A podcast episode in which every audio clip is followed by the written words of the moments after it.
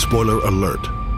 This podcast discusses episode 4 of Westworld, season 3. It wasn't my fault. I thought you weren't real. Just like you think I'm not real now, right? How can you ever be sure? How can you ever be sure? I'm in control. I've always been in control. But what if you're not? What if you're not? What if every choice you ever made wasn't a choice at all? Just something written in your code.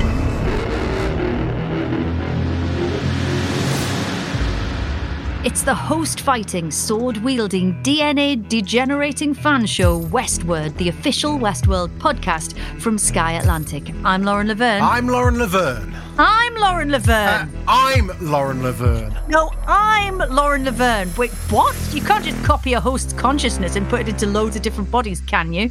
Well, yes, apparently you can. I assumed you brought someone else. You've just made copies of yourself.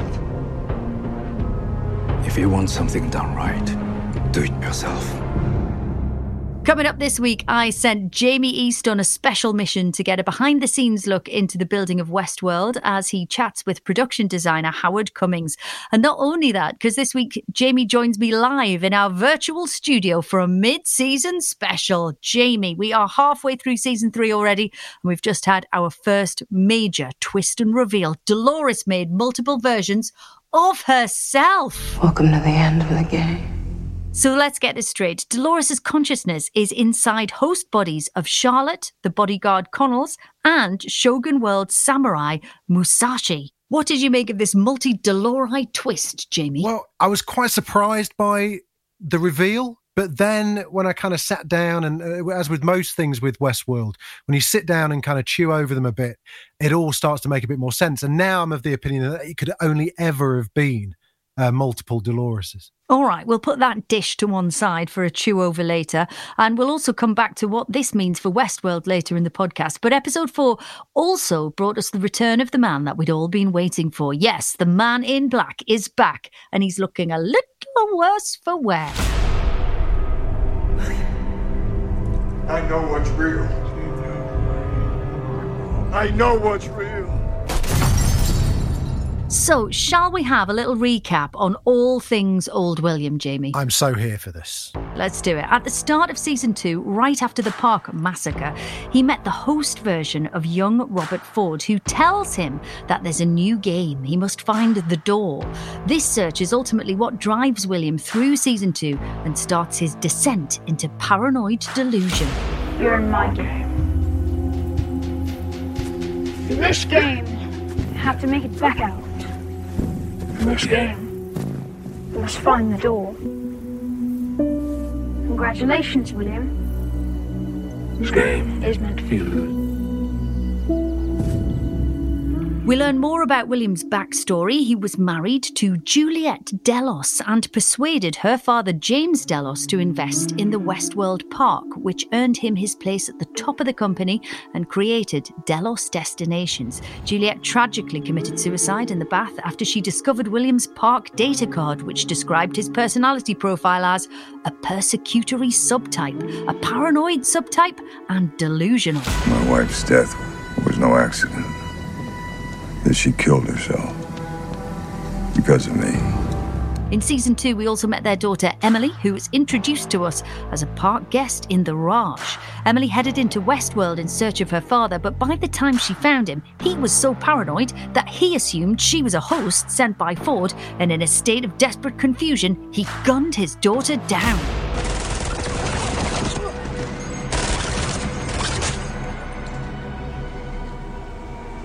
Those were real. real people. This isn't a game. I can show you. Fuck you for it. Fuck you! On realizing his mistake, William cuts into his right arm, desperate to see if he's a host, but we realize that he's most definitely human and has completely succumbed to his paranoia. What is a person but a collection of choices? Where do those choices come from? Do I have a choice? If you keep pretending, you're not going to remember who you are. Were any of these choices ever truly mine to begin with? In the season two finale, old William is reunited with Dolores, who he tries to murder. Dolores, however, loads a flattened bullet into his pistol, which backfires, mutilating William's fingers. That's right, Dolores. This is the end.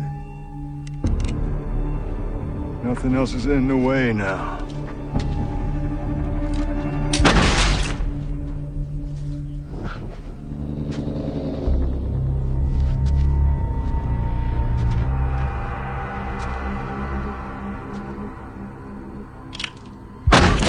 You never really understood.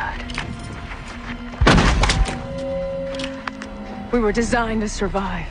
That's why you built us. You hope to bore your minds into our form. But your species craves death. You need it.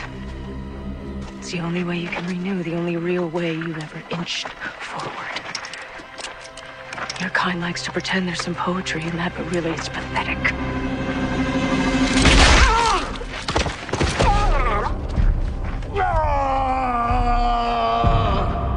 In the final moments of season two, we are teased by a post credits scene where we see William in a derelict version of The Forge. He's talking to a vision of his daughter Emily in what we assume is a distant future timeline. Has William finally become a host undergoing fidelity testing, or is this all just another paranoid delusion? I guess you've reached the center of your maze, Will. I mean, wow. Jamie, if there was ever a tale of a human being desperately struggling with their own existence, then the Man in Black story is a modern classic, right? Oh, he's brilliant. He's everybody's favourite person to hate in the show, and he's driven himself mad by his two biggest mistakes his murder of his own daughter and the cause of uh, his wife's suicide by him becoming so obsessed with Dolores, really. Mm. Uh, it's, it's kind of this triangle of three women that he has wronged beyond belief. And now I think we are seeing him face the final corner of that triangle. There's only one of those women left, and that's Dolores. Well, there's only one left in the real world. They're all still haunting him, aren't they? They're all still very present in his mind. So uh, I wonder if you spotted the reference to the death of William's wife when he emerged from a dream and was in a flooding bath. I mean, that must be a big factor that's driving his guilt at this point. His his madness is, is driven completely by guilt. He's caused the death of the only two people that he loved. Um, and the other person that he loved turned out to be someone who could never love him. You know, Dolores, uh, caught in a loop, wasn't human, could never really truly uh, love another human, or as far as we know so far. So yeah, he he's a man that's just been eaten up by his guilt, and and I think in this episode. We, we almost see a bit of redemption. We see a man that, that that has kind of had to face his ghosts and has realised that he's absolutely screwed. So, do we think that the man in black is still human at this stage? I mean, in the flash forward at the end of season two, we assumed he was a host in testing in some sort of very different future. Are we there already? What do you What do you reckon? that scene at the end of season two is, is still one of the scenes throughout the whole throughout everything we've seen that still fascinates me and, and slightly confuses me is that you know we all assume that, that that he was a host and that that was probably hundreds of years in the future i mm. think this season may give us a few answers as to as to when or even where that that that scene took place um I thought it was quite interesting uh, that we that we saw. I don't know if you saw it, Lauren, that he had what seemed to be kind of like almost like crown implant. He had like screw tips in in in the nubs of his fingers. I missed that, but so so what? Like presumably the fingers that were damaged when Dolores put the the messed up bullet into his gun. Yeah, we we see these weird kind of implant uh, spaces. So I don't know Oh. whether that's an anomaly in in terms of uh, plot or or what. I don't know. It, it, there's, there's something in the timeline that doesn't really that doesn't really sit right for me. it would it would make sense that we we would be augmenting ourselves, human beings, by that point. Um, but I wonder. I would. I mean, presumably they're going to reveal that in the coming episodes. Good spot. Thank you very much. Now, uh, Jamie, I know it won't have escaped your notice that Charlotte Hale slash Dolores pricked William's neck to draw a little bit of his blood. What's she going to do with that? Do we reckon? Well, I can only assume that the whole storyline of Dolores and Caleb needing blood in order to steal money was linked to this to show us that you still need the human genome and DNA in order to do certain things in the world, which is quite interesting actually. That that ultimately, if you still want to take ultimate control, you need a bit of humanity there to do it. But we saw them use quite a lot of blood in order to get access to his account, and this was a tiny, a tiny pinprick. So who knows? It's got to be connected though.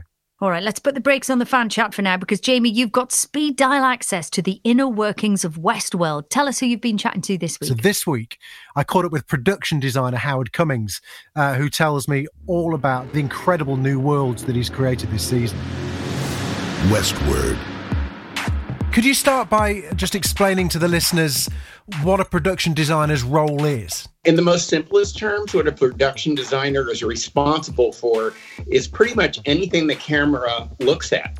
This season, everything's changed. We had two concept artists just for the props because weekly crazy devices would show up, like the bespoke tailoring system. So we got to kind of make up all that kind of stuff is really super fun. We got to go to MIT. Wow. And the MIT labs, and they did a whole walkthrough for us, which was fantastic. We got to see all these different people working on different projects, which are weirdly things we were simultaneously, I was designing at the same time that were just mind blowing. I was going like, oh my God, I can't believe how bright these people are and they were equally like, "We love Westworld." One of my favourite pieces of scenery in, in season three that we've seen so far is the beautiful kind of hotel with the with all the foliage kind of uh, spilling out. That must have been great fun to design. When we were trying to build what future Los Angeles was going to look like, we actually got to work with a very well-known architect. His name is Bjarke Ingels, and Bjarke was a huge fan of the show. And in season two, I got a message through other art directors like, Do you know this guy? He wants to come by. You know, is that okay? I said, Are you kidding? Because his buildings, especially, spoke to me in terms of what the future might be like foliage and shapes. And so when we got to build this new world, Bjarke got to be involved. And he was saying, If you're going to shoot a location to try to build this world, where would you go? And he said, uh, Singapore. Wow. That hotel that you're talking about, that's in Singapore. The one they fly over is called the Oasia Hotel. And it's this kind of cylinder covered in greenery. It's so cool. In Singapore, newer buildings have to have this green feature incorporated, and usually it has to be vertical because the buildings are so tall. So it's really amazing. And, and, you know, all the roadways are all like any kind of bridge or anything is covered in greenery. I'm guessing the kind of future world as we see it is is the most difficult one for you to create. But things like the Raj world that we've seen, the, the the war world, where do you kind of like draw those kind of influences from? Are they plucked from your imagination, or do you do you go back to kind of specific films or other kind of like texts? You know, obviously the World War II stuff was a lot of fun, but because Westworld is a amusement park, it's not just historical. We're not creating just accurate history. There's a kind of amplified idea for it, which you do take from movies. You know, we looked at Casablanca. You'll see in another episode, there's a whole plane that figures in, and you get this sort of beautiful imagery, and there's an underground cafe that I was looking at Marlene Dietrich movies and things wow. like that. Okay, yeah. Is there a scene or a setup over over your years of Westworld that you're most particularly proud of? I think the coolest thing, the thing I really was happy that we finally got to pull off was creating the Delos Corporation. And I said we have to go down to Valencia to the City of Arts and Sciences, which is all that beautiful architecture. It's an arts compound and I said, well, what if Delos is like a, a campus? The administration building is the opera house at this City of Arts and Sciences. So whenever Hale flies in on her AirPod and then goes to the office. It's just awesome. What a wonderful, wonderful time you seem to have had on the show, and it shows because it's uh, it's just beautiful to watch. And season three is just gearing up to be the best yet. Next week, we'll be chatting with Westworld's costume designer, and I, for one, want to know where she got Dolores's incredible corporate bondage wear that she's really been rocking this season. All about the ear cuff for me. I need details. Back to episode four now. Serac made a second attempt at persuading Maeve to join his cause, but this time he used an altogether different approach whining and dining. Bring yourself back online. Another simulation? Well, this one's a bit over the top. No, Maeve. This is Singapore. You've had some time to think things through. I hope it's made you more receptive to my offer. Sherry, please. In the largest glass you've got. If you'd really wanted to impress me, you could have thought to bring me to Paris.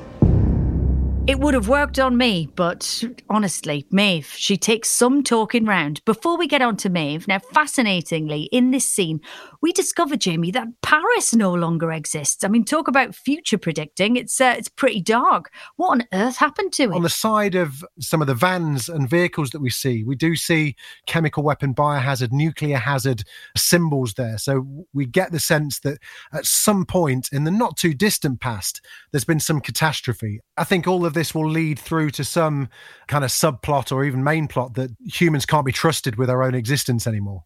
Mm. Also in this scene, Serac finally explains why he wants Delos's data from the park. Humanity's biggest threat has always been itself. I've been trying to control that, negotiate a way into the future. But to do that, I needed to understand humanity. So I created the most comprehensive picture of human behavior ever seen. In return for finding Dolores, Serac offers Maeve a future with her daughter, but crucially, not quotes in this world. He says there's no path for hosts and humans to live together. So, what does he mean by that? I don't think he means that literally hosts and humans cannot kind of cohabit or or even fall in love. I think it's something slightly more, slightly grander than that, mm. slightly more sinister, but hopeful. Whatever he's up to, though, he knew exactly what Maeve wanted, and now she's joined his team to take down Dolores. And we were given a brilliant scene in this episode where Maeve took control of the automatic aiming guns to obliterate the Yakuza. You're a bit old to need something that aims for you. I'm afraid you don't speak its language.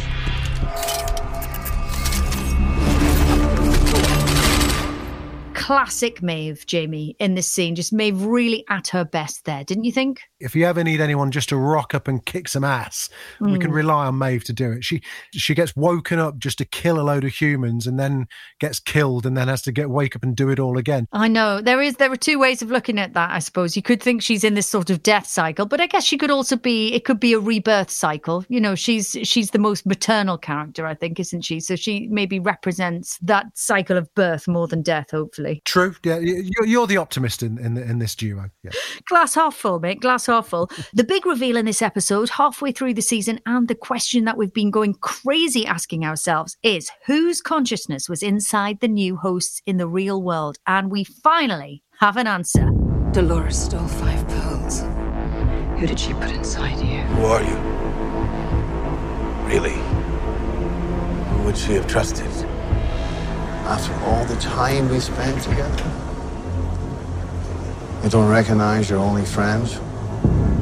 So it turns out, Jamie, that Dolores' heart was stone cold. She didn't bring the minds of any of her fellow hosts into the real world. No Teddy, no Clementine, no Armistice, no Akecheta. She just made several copies of herself instead and put them into a selection of her favourite bods. How narcissistic can you get, Jamie East? It does, on the face of it, seem an incredibly vain exercise. But when you think about the people that she's chosen and where she's placed them within the grand scheme of things, she's actually been really clever and created, even though it's a small army, they've managed to infiltrate the most powerful and most important parts of, I guess, modern world. They mm. all have, in true Liam Neeson style, a very particular set of skills and have been carefully kind of selected. She's chosen like people that can go in and absolutely sort stuff out, but in very different ways. So Charlotte Hales, very much from a corporate strategic point of view, is able to kind of infiltrate uh, Delos. And then there's Connells, who obviously has access to Liam and all the connotations that that implies. Musashi as well, just because he's just cool as really. But she seems to be the queen bee you know, mm. they do seem to be quite drone like. They're beta and she's alpha. That definitely seems to be the case. Yeah, they're soldiers. Yeah. Yeah, I mean, they've all got her strengths, but then they've also all got her weaknesses. Very interesting how this could play out. I'm just thinking about, you know, if it was me, this team would not be very productive if it was just made up of several me's. Definitely better to to pool many, many different skills. Um, so we know that Dolores, disguised as Charlotte Hale, smuggled five control units or pearls out of the park, and we know that she printed five bodies at Arnold's house in the real world: Bernard, Shogun World's Musashi, the bodyguard Connells, and herself. But who is the fifth body? Oh goodness me! I know you're going to ask me this. I, it can't be. It can't be the Man in Black slash William that we saw because, or can it? I mean, Charlotte took a pinprick of, of, of his blood. Was that to check that that he was Oh. the human or the host version? Is there are there two of them knocking around somewhere? Is it's it's very very complicated. We could be looking at different timelines. Is it somebody that we already know? Uh, I suspect. I suspect it's it's a character that, that is already playing a part in what we're already watching.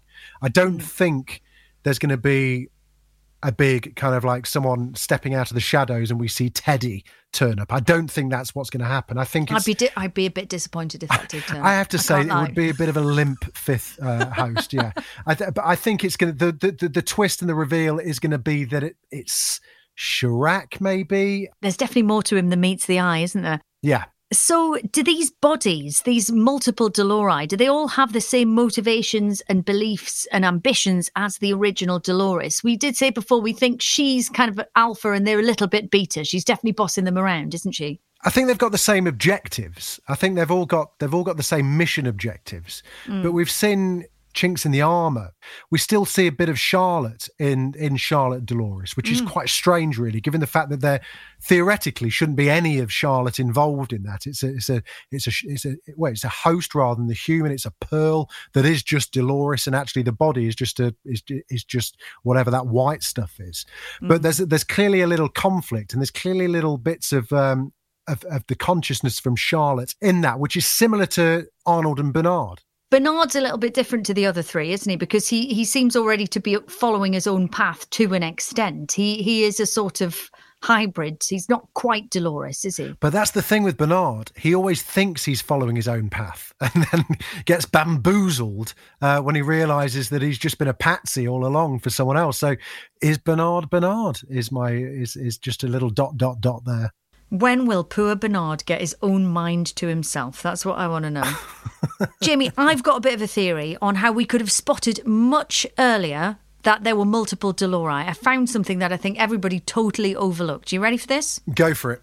So the host that contained Dolores' original control unit was Charlotte Hale, right? Yeah. Charlotte Hale then printed a new body of Dolores, but a host can't remove their own control unit. We saw how Maeve collapsed in the simulation when her control unit was unplugged, and we saw that Bernard was printed after Dolores. Right. So when Charlotte Hale printed Dolores, she had no one to remove her original control unit from her own body to put into Dolores's host body. And so the only way for Charlotte to build Dolores and have Dolores's consciousness inside of it was to make a copy. So the new Dolores is a copy of herself. We should have known this a long time ago. I'm still drawing this. This is like you know when you've got to get the fox and the chicken across the across the lake in the rowing boat without them eating each other. That's a that's a that's a good theory, doesn't that? Doesn't that answer the fifth host question? Aren't there two Doloreses then? Actual Doloreses. An extra Dolores Yeah, there's there. a substitute. There's a spare. There's an heir and a spare. Maybe that. Maybe you've maybe you've cracked it. I mean, well, she's got to turn up soon, then, hasn't she? yeah. I dabble, but we all know that you are the grand master of theory crafting. And I know that you've got something special for us this week. Talk us through it. I want to talk about Westworld's vision of the future. Well, we know that a load of animals have become extinct. Do you remember when Charlotte Hale's son, when Nathan asks if we could see an elephant? Mommy? Why won't you take me to see a real elephant? There aren't any. They're all gone now. Fans of Blade Runner might be wondering if we're going to see robot animals in this real world, just like the snakes, horses, and, well, we've already seen a dragon in the park, RIP Drogon. Uh, a viral or biological disaster has wiped out France and appears to be the world that Serac grew up in. I know what it is to see a world disappear in the blink of an eye. Alcohol is still knocking around, seems to be prevalent, but we're also seeing more use of what appears to be recreational drugs or stimulants that I think they're called the limbic tabs. And that pill called Genre this week, which incidentally is the name of next week's episode. Ooh. They call it Genre. Digital psychopharma hybrid, brand new. Hits your implant and your bloodstream, sends you straight to the silent era and back. Lastly, and here's where I'm going to hit you with my mega theory. So brace yourself. Lauren. Yes. Did you spot the rockets touching down in the distance as Bernard walked by? Obviously, yes. You couldn't miss them. We them. saw uh, a rocket land or a pair of rockets land. Then moments later, saw another rocket launch into the sky. What does this mean? So, in a world where we know that there are fast travel flying vehicles and self driving cars, what are the rockets being used for? Are they being used to transport heavy goods around the world? Is this just the future of freight? Or are these rockets being used to transport people off world? Are there human passengers on board? We know that there's been a biological disaster in some way or biohazard. We know that Paris no longer exists and, mm. and we're all in a hell of a lot of trouble.